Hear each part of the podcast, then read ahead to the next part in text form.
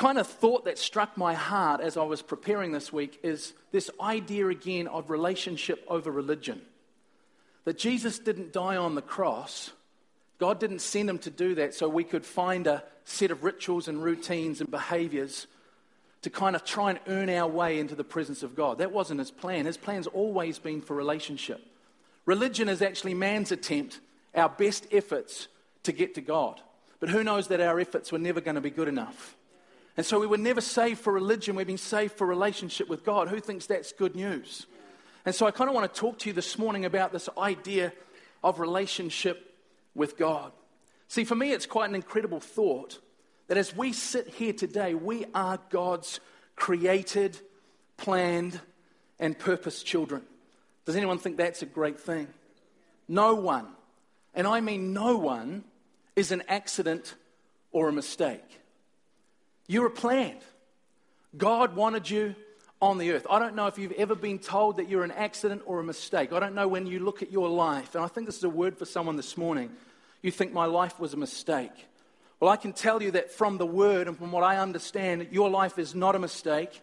You were not an accident. God planned you, God purposed you, God wanted you on the earth, and God's got a great future for you.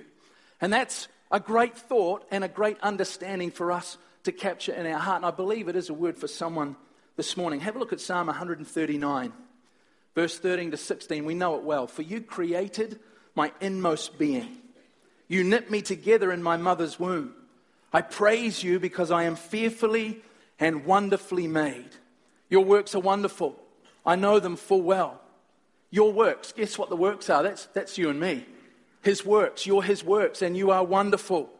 We've got to get the revelation and know it full well within us. My frame, verse 15, was not hidden from you when I was made in the secret place, when I was woven together in the depths of the earth. Your eyes saw my unformed body. All the days ordained for me were written in your book before one of them even came to be. Who thinks that's a good piece of good news for you this morning? He has planned you. Every day of your life has been ordained by God, the creator of the universe. This is Father God. This is the creator of the heavens and the earth, who is all powerful, all knowing, sovereign, and supreme over all things. He created each and every single one of us so that He could love us. That's the good news. He didn't create us to run around and just entertain Him. He created us because He wanted to love us, but He also wanted us to love Him in return. And see, that's the truth of who God is. Whether you realize it or not, or acknowledge it or not, that is the truth of who our God is. He's a God of love. He created us so He could love us and we could love Him. But to understand this kind of love we're talking about this morning can sometimes be difficult through the paradigm of our lives, the way we see our lives, the way we see the world. Sometimes to understand God as an all loving and all powerful God can sometimes be difficult for us to grasp. You see, God never forced us to love Him in return. That's what I love about God. He never forced us. This is an incredible part of what God has given us and the power He's given us. He gave us, as humankind, free will. He gave us the opportunity to, to choose to love Him in return. That means He gave us the power to also reject His love. And so when we look in the earth today, there are those that have chosen to love God in return. It hasn't changed whether God loves us or not, it's just changed whether we love God or not. Some love Him, but some have chosen to reject His love. That's the power God gave people. What we need to understand is that a love that is freely given is the only true and powerful love that actually exists in the world. A love that is demanded, it's not true love at all. A relationship that is forced is not a life giving relationship. But when we choose, you and I, when we choose to accept God's love, open our lives completely up to it, and respond to Him in love, we now have a recipe for what the Bible calls abundant life or fruitful life. It's about our response to God and us choosing to love Him. But sadly, as I said, many have rejected God's love. And they wonder why there's kind of this emptiness in their heart. We kind of call it there's this God shaped hole inside of every single one of us that only God can fill. And yet, there are many people who walk around in the world empty and wondering why. That's because the emptiness they're feeling can only ever be filled or fulfilled by God and a relationship with Him. It'll never be fulfilled by religion. And there are many people who are sitting in churches even and wondering why they feel an emptiness. I'll tell you why. Because religion can never fill the void. Only relationship can fill the gap that we feel in our lives. It's only an intimacy and a knowledge of who God is and how much He loves us that will ever fill the gap that people feel and experience in their hearts. It's like having a lawnmower. I've used this analogy before, but I like it, so I've using it again. It's like having a lawnmower that has no blades on it. It's still a lawnmower. It still goes. It still looks how it's meant to look, but it can never accomplish the purpose that it was sent to do, which is to cut grass, because the essential part, the unseen part, is missing. You can use that lawnmower as much as you like, but I'm telling you now, it won't cut your grass. It might over time burn some of it, but it'll never cut it. It was designed to cut grass, but that's what it's like when you don't have a relationship with God in your life. You're still a person. You still look the same, but you're missing something that is unseen, and it's called a relationship and a loving relationship with the Lord. But see, that's the beauty of who God is that He wanted relationship with every single person on planet Earth. And the relationship that He created, He risked that children of His would reject His love. And yet, it's a gift for us, a relationship that is two ways. I believe that's an absolute gift. What are the two ways? Well, the first is it's to be known by God and to be loved by Him. The second is, is to know God and love Him in return. It's two ways. I'm thankful it was not just being known by God and loved by Him, but it's also knowing God and loving Him in return. Any decent relationship has to be a two way relationship. It could never be a one way kind of deal. But you see, we can easily know God, have God know us, and still not have the fullness of a relationship that He had planned for us if we don't work at keeping it fresh. You've got to work at keeping a relationship fresh. It's true in friendships, it's true in marriage, it's true in families, in any relationship dynamic. You've got to keep it fresh. You've got to do the work. You've got to keep putting in. You've got to keep giving it your best in order to have a fresh and quality relationship. So I want to look at some quality or some characteristics of a close and intimate relationship with you this morning. Here's the first thing in a good relationship, we've got to spend good quality time together. You can't have a great relationship with somebody if you're not going to spend quality time connecting. You cannot grow your relationship with God into its fullness without spending quality time with Him. Well, how do I do this?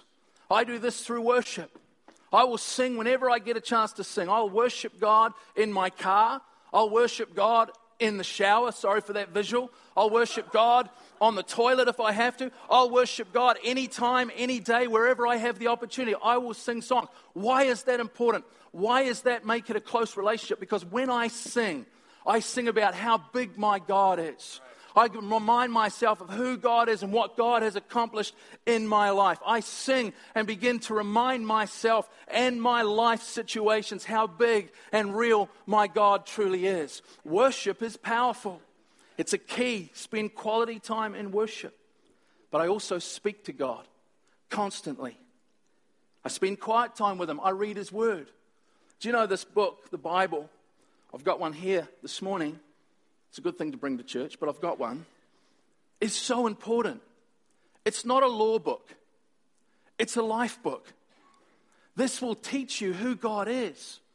So, as you sing and as you read the word, you begin to understand how big God really is, how much of a plan He's got for you. You read scriptures like Psalm 139, and you begin to remind yourself that I was fearfully and wonderfully made. His thoughts toward me, if I were to count them, outnumber the grains of sand on the earth. This is the God who we're in love with. This is the God who we've got to spend some quality time with to remind ourselves of who God is. So, I spend time in His Word. It helps to shape my character. As I begin to see who God is, the character of God, it begins to shape my character and my life's direction. So the first thing is to spend quality time together. The second is two become one. Characteristic of a close relationship, two become one. Ever seen couples who spend time together? More often than not, they end up liking the same things. They even end up dressing the same sometimes. If you're single, it's those moments where you kind of roll your eyes because it's kind of, ugh. Yet in a marriage, in a marriage relationship, it's key. And it's incredible when a couple in relationship travel in the same direction together, committed to the same outcomes, committed to the same life directions. No good having a relationship where we're going in opposite directions. It'll never work. The idea of being together is we're singular in our vision and where we want to go and what we want to achieve with our lives. That's what sets up a great marriage for the future. Great relationships is we're heading in the same direction. Trust me, if you go in a different direction, it causes friction. But it's the same in our relationship with God. In the end, having spent time with Him, you love what He loves.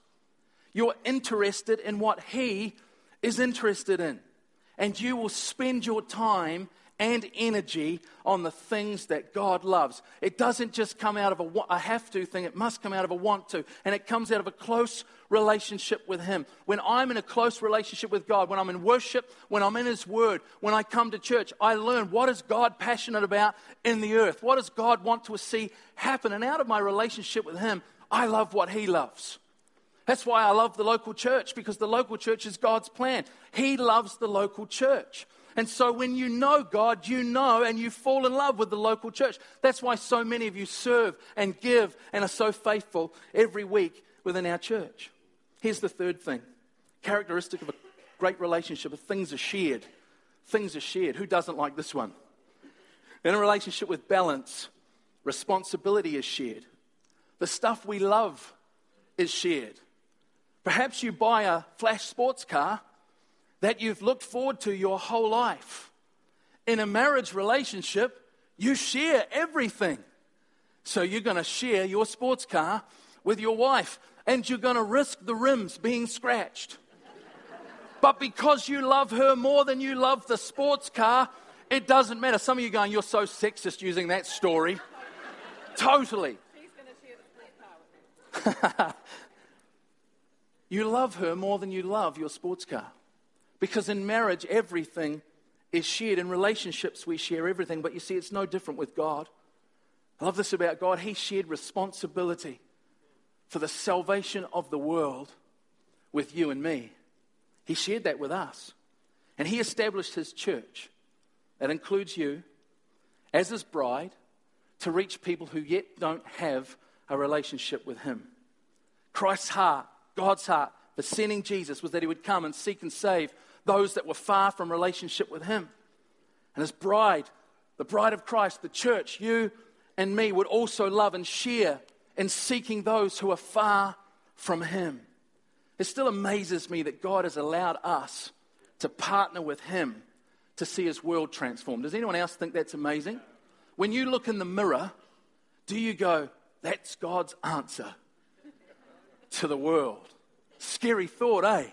But it is. It's not scary. God knows exactly what He's doing. He's partnered with us because we're in a loving relationship with Him. And in relationship, we share stuff, and He shares responsibility for the, the salvation of the world. Even more amazing is He does not just allow those who seemingly have it all together to partner with Him in, in, in reaching people, it's anyone who's in relationship with Him. You don't have to have it all together because we're not in religion, we're in relationship. And God will use anybody that says yes to Him.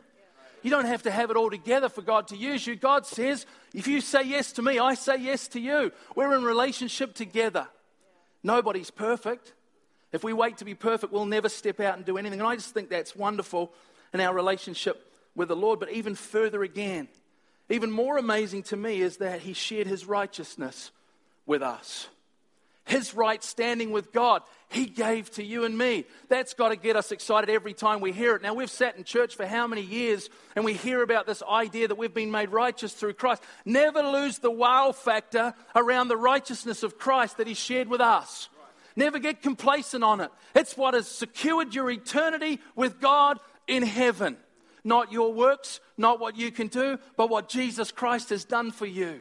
He has made you right with God. He shared it with us when He died upon the cross. I think that's incredible. Here's the fourth thing this morning sacrifice.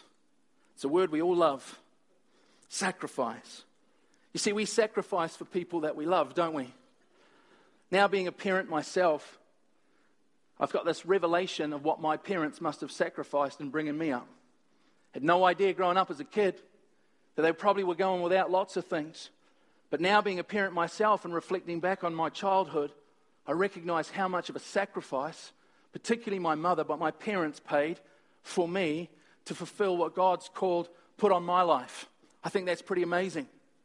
It's about sacrifice for those that we love. And I would sacrifice for my kids in order to see them reach what God has placed before them and to reach the goals that He's put in their life and to ensure that they live blessed. I don't, would you?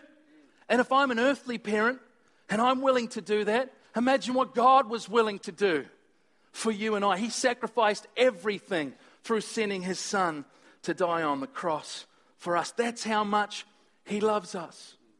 Jesus laid His life down for us so that you and I could know the power of an intimate relationship with a loving God. But in turn, we could live lives of sacrifice for those that we love and are called to reach. We've just celebrated this year 30 years as a church. I think that's pretty cool. We're 30 years old. But as I look at our church and I consider that, it was built on the sacrifice of people. It's sacrifice. What is sacrifice? It's people who, year after year, week after week, faithfully serve God in their local church, faithfully go without, faithfully give of their time and their resource, faithfully serve others. I'm not talking about just the buildings. We often think of the buildings and they are amazing. We didn't get here without sacrifice. But beyond the facility, see, if we didn't have the buildings, we'd still have an amazing church. Because the church is you guys. It wouldn't matter where we're meeting, we'd still have an amazing church because the heart of the people in this church is built on sacrifice, giving to one another. Please hear me. I love the buildings, they're amazing, and we're blessed by God. But it's the people that make the church. And it's you guys that have sacrificed over 30 years. It hasn't come down to just leadership, though we've had amazing leadership for 29 years to build this church. It comes down to all of us getting behind vision and being together, united to see us reach all that God has for us to achieve. I think that's well, I'm excited about, that. That's pretty cool. Another characteristic of relationships, number five, is they look and sound the same. People look and sound the same. You heard that? It's, again, it's another eye roller for single people, but we often pick up mannerisms and styles from people that we love and respect. Have you ever noticed that? Have you seen that? It's actually a, a sign of love and respect because it comes out of being really close to someone else. But that's how it is in our relationship with Christ. It's actually no different. That's the transforming power of the Holy Spirit that in relationship with Jesus, we begin to take on His character. We begin to take on His passions. We begin to take on the things that He loves. And guess what? We become more like Him. Isn't that the goal? That's the goal of a close relationship. I don't know if you look at your life, but let me just talk about me. I look at my life and think, help, I need to become more like Jesus. I'm glad I'm on a journey to become more like Jesus. That's the plan, but it's not just going to happen. I'm not just going to fall into it. It's going to come out of a close relationship with Him. It's going to come out of spending quality time with Him and being in relationship with Him. That's going to shape my life and, and, and create the way in which I will become more like Jesus. Here's the final one this morning it's communication. Communication. It's probably the key to all of these being a success. It's probably the biggest one for us to get right is this idea of communication in a close relationship. It's essential, and it's what breeds a life giving relationship in the first place. We must communicate in order to grow and thrive in our relationships. Look, I must talk to Angela. She's my wife. If you don't know who Angela is, in the front row is my wife. I must talk to her. I must tell her what I'm facing, what I'm afraid of, what's going on, what I'm feeling, what I'm anxious about, what I'm believing for, what I'm excited about, why I'm making the decisions I'm making. She's got to know what is going on in my heart. If I don't communicate, she'll never know. She'll be left wondering what's going on because Communication is essential to a relationship that will thrive. So we've got to spend quality time together talking. See, talking is a, a key side to communication. It's really, really important. I'm really good at the talking bit, eh? The talking bit I'm really good at. But there's another side to communication as well. This is the side I'm improving on, and that's listening. There's talking and there's listening. Not so good at that, eh, honey?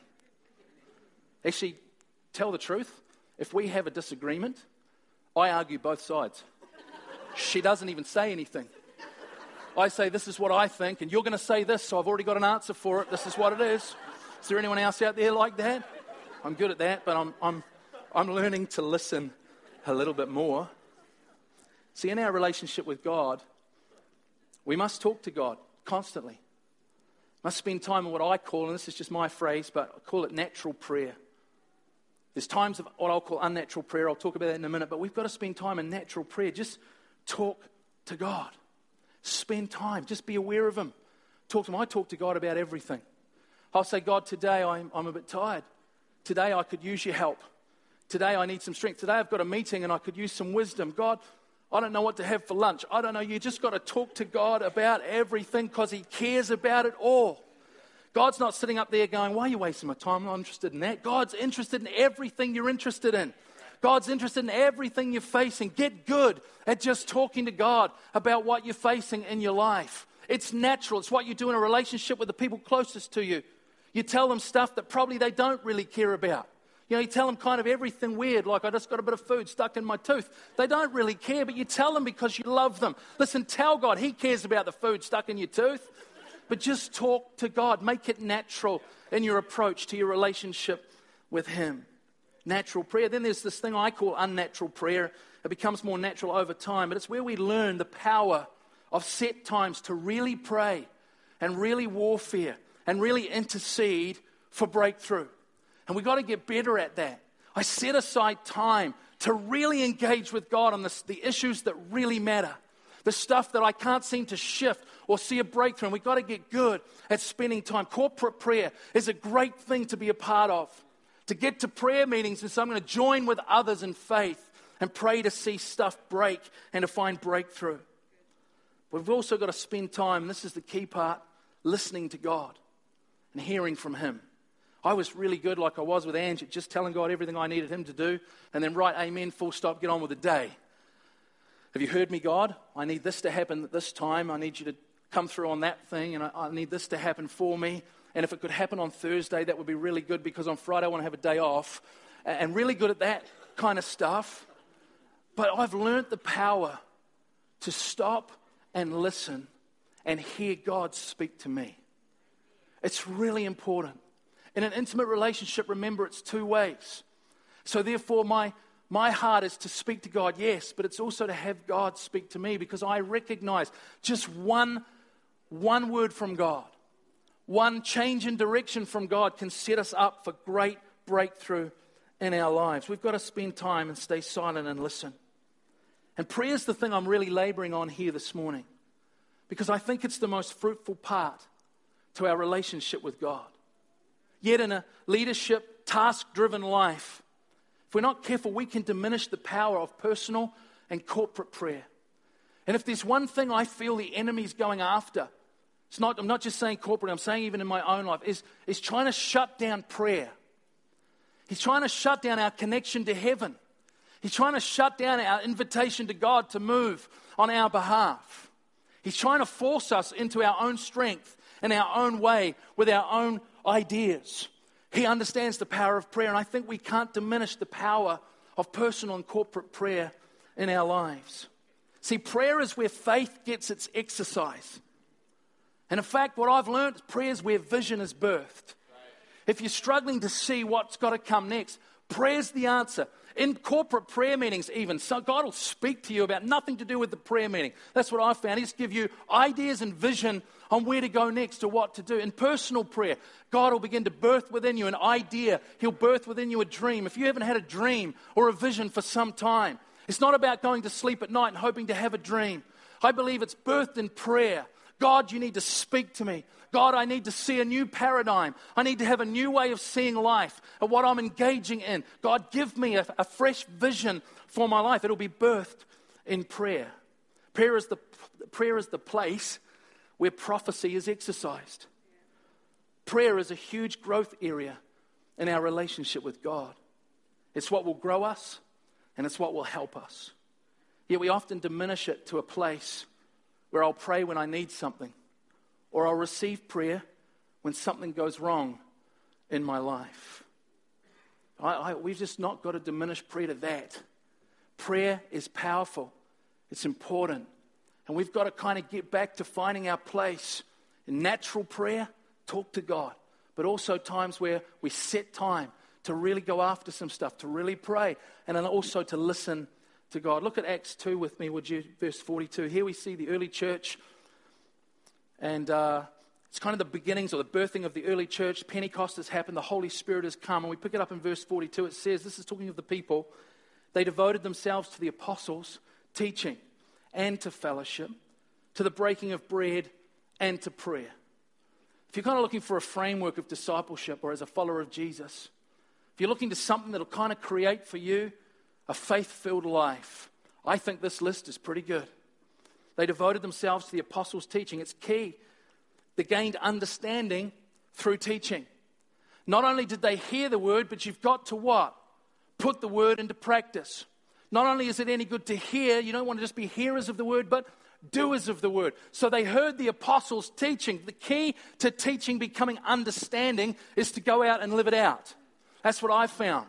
So I can hear a great sermon on trusting God, but I've got to then walk it out in my life, and then it becomes understanding for me.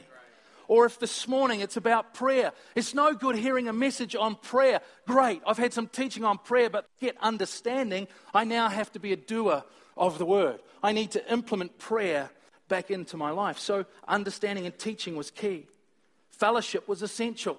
Don't you love that? God's put us in community and in unity together, fellowship where we can encourage each other, build one another up, engage together over the things of God. As a church, we're better together than we are ever on our own. We were never designed to live in isolation, but to live in community. That's why I look at the church across, there's plenty more room for people to join the family of God, because that was God's idea. So he put them into fellowship.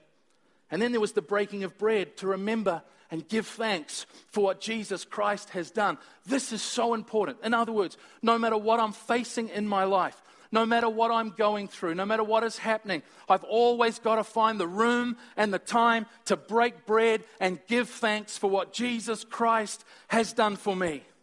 It's so important and it's, it's in the list, and I think it's valuable. And then we come to prayer. I'm so glad prayer was here because I believe prayer is the thing that sustains all the other things. See, prayer helps the teaching to become understanding. Prayer helps when I'm in fellowship with others and I'm in a tough season and I'm finding church hard and I'm finding my relationship with God dry and I'm fi- finding I'm in a tough season. Guess what? Prayer will sustain you through a tough season. It'll help you, it'll revive your faith, it'll keep you sharp, and it'll keep you fresh. Prayer is hugely important, and prayer shifts your perspective when you're facing things that are a struggle. Can I give you four things? I know I've got a lot here this morning. Four things very, very quickly, because I know I've got to stop. But four things that prayer unlocks in our lives. Here's the first one it sets an atmosphere of peace in our lives. People of prayer can have a crisis going on and yet still have an atmosphere of faith around their lives. That's what sets you apart in the world that you live. In prayer, we will find that there is often a transaction of peace. We can be going through things and it's difficult and it's a struggle. But in prayer, I find God's peace gets released. And it's the peace that goes beyond my understanding. It's the peace of God that even in the midst of turmoil, I can still stand up and be okay because of the peace that God has given me. So, peace. Here's the second thing it releases the burden. Prayer releases the burden. And it releases the burden to the only one who is strong enough to carry it. We are often not equipped to carry the losses and the subtractions of our life. And we all have them, things that go wrong. But our Lord is strong enough to carry our burdens. And prayer helps us to release. I've got bourbon here, but it's not bourbon, it's burden. Maybe it does help with that, I don't know, but it certainly helps to release the burden in your life. See, burden would love to hang itself around your neck. The losses and subtractions of your life, the enemy would love for you to continue to carry those day in, day out, and they'll hang heavy around your neck. And that's his plan. He doesn't want you to pray about that because I know in my own life, when you begin to pray, you begin to release the burden that you're carrying. Doesn't mean the situation goes away, doesn't mean that you're still not some pain, but the burden, the heaviness, that which is designed to drag you under, is released to the one and the only one who is able to carry your burdens. Matthew 11, 28 to 30. Come to me, all you who are weary and burdened, and I will give you rest. Take my yoke upon you and learn from me, for I am gentle and humble in heart, and you will find rest for your souls. For my yoke is easy and my burden is light. I didn't want to take my jacket off because I wore it today and thought I'd get away with it, but I have to. I'm sweating because it's such a nice jacket. I wanted to kind of keep it, but anyway, here we go. Here's the third thing. I nearly made it to the end. My jacket on. The third thing that prayer gives us is prayer. In prayer, we get heaven's perspective. I think this is so important. In our own strength, in our own lives, we have such a limited perspective. We only see such a small part of what is truly going on and what we are truly facing in our lives. But prayer gives you heaven's perspective. In fact, nothing stirs your heart for those who don't know Jesus like praying for them. Because Jesus' heart is for those who don't yet know him. And when you begin to pray into God's heart, when you begin to pray into what matters to him, you get a heart for it. You can't help it. So prayer gives you the perspective that God has for the world that he so desperately loves. When you're down, when you're feeling heavy, and it's probably none of you, but it's probably just me, but when you feel down or when you're feeling heavy, pray. And when you pray, you can sense the presence of God around your life. When I walked through depression in my life some years ago, it was dark and you couldn't see a way out. Everything felt difficult and heavy and muddy and fatiguing, and depression kind of latched on. And I found that difficult, but what I found helped was prayer. And not just prayer in my room, but every time someone offered to pray for us, I was at the front because in prayer, hope would rise in my heart. Even just for a moment, faith would build on the inside of me, and I would have moments where I go, It's going to be okay. And every single one of us need those moments that say it's going to be okay. Prayer would give us heaven's perspective. Here's the fourth and last thing prayer releases the supernatural. Prayer releases the supernatural. What I love about that is it removes me from the equation, allows the Holy Spirit to become the answer. When I don't pray, I try to do it in my own strength. Do you understand that? When I don't pray, I start trying to figure life out on my own. I start doing it with the gifts God's given me, my abilities. Well, my abilities, my gifts are pretty small in comparison to what God can do. They're, they're, minute and they're minuscule. They might feel like I can achieve a lot because I'm pretty gifted, but I don't mean I'm pretty gifted. I mean, maybe I feel gifted so I can achieve a lot. But really, in the scheme of things, what I can achieve in my strength is very small. But when I pray, I ask the Holy Spirit into my circumstances and into my situation. And when you invite God's presence into your life, that supernatural things can happen. You can achieve far more with God than you ever will on your own. So invite God through prayer. Over the years, as an individual and corporately as a church, we've seen God do amazing things. It was unlocked in prayer. A lot of the vision, the way we came to find this building and this property, was, was birthed in prayer. Prayer is a key to releasing the supernatural. Look at James 5, verse 13 to 18. Is anyone, I'm finishing with this, the worship team can come back. Thank goodness we all say. James 5:13 says, Is anyone among you in trouble? Let them pray. Is anyone happy? Let them sing songs of praise. Do you want two keys to a fruitful life? Prayer and praise. Prayer and praise. And I found if I'm lacking praise, if I engage in prayer, it won't be long before I go from just prayer to prayer and praise again. Because prayer gives you heaven's perspective. Releases the supernatural, and all of a sudden, I'm not locked in what I was facing. I'm now reminded of the bigness of God. And when you remind yourself in prayer and invite God's presence, guess what? You get to praise pretty quickly. In a moment, we're going to come back into a time of worship. But I thought it would be really good for us this morning, and perhaps this is going to take you a little bit out of your comfort zone. Try not to do this very often, but just really felt it pressed on my heart that just for the next few moments, I want to invite you personally just to engage with God again in prayer. Just to spend the next few moments just inviting God's presence maybe into a situation that you're facing. Maybe there's something going on for you and you need to just again say, God, I need you to move in this situation. Whatever you personally are facing in life, maybe there's something you're believing for. You just got to talk to God about it. Take a moment or take two moments just to say, God, I need you to move in my situation.